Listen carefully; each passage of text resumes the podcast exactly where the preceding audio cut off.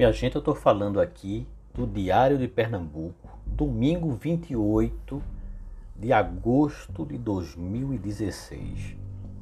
É um blog de Vitória de Santo Antão, um blog do Pilaco, e ele traz um, uma matéria estampada no Diário de Pernambuco desta data.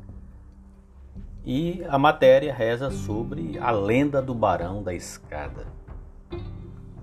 Ele diz aqui que o Diário de Pernambuco estampou na sua coluna, curiosamente, histórias, mitos e lendas, realçando o imaginário popular pernambucano, com o título Assombrações Made in Pernambuco.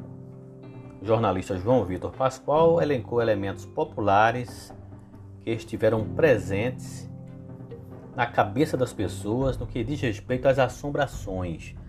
Certamente os mais velhos devem lembrar da história da perna cabeluda, que ganhou força na região metropolitana do Recife, e que em 1976 os programas de rádio e TV da capital chegaram a encontrar até vítimas da temida perna que circulava atacando as pessoas.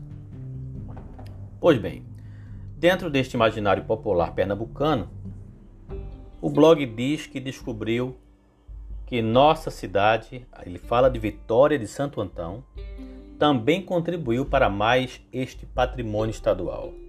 Segundo reza a lenda, o senhor Belmiro da Silveira Lins, tenente-coronel da Guarda Nacional, primeiro barão da escada, ainda hoje anda por todo o estado coberto com um lençol ensopado de sangue. Para quem não sabe, o barão da escada foi morto na maior refrega política já ocorrida nas terras de Vitória de Santo Antão.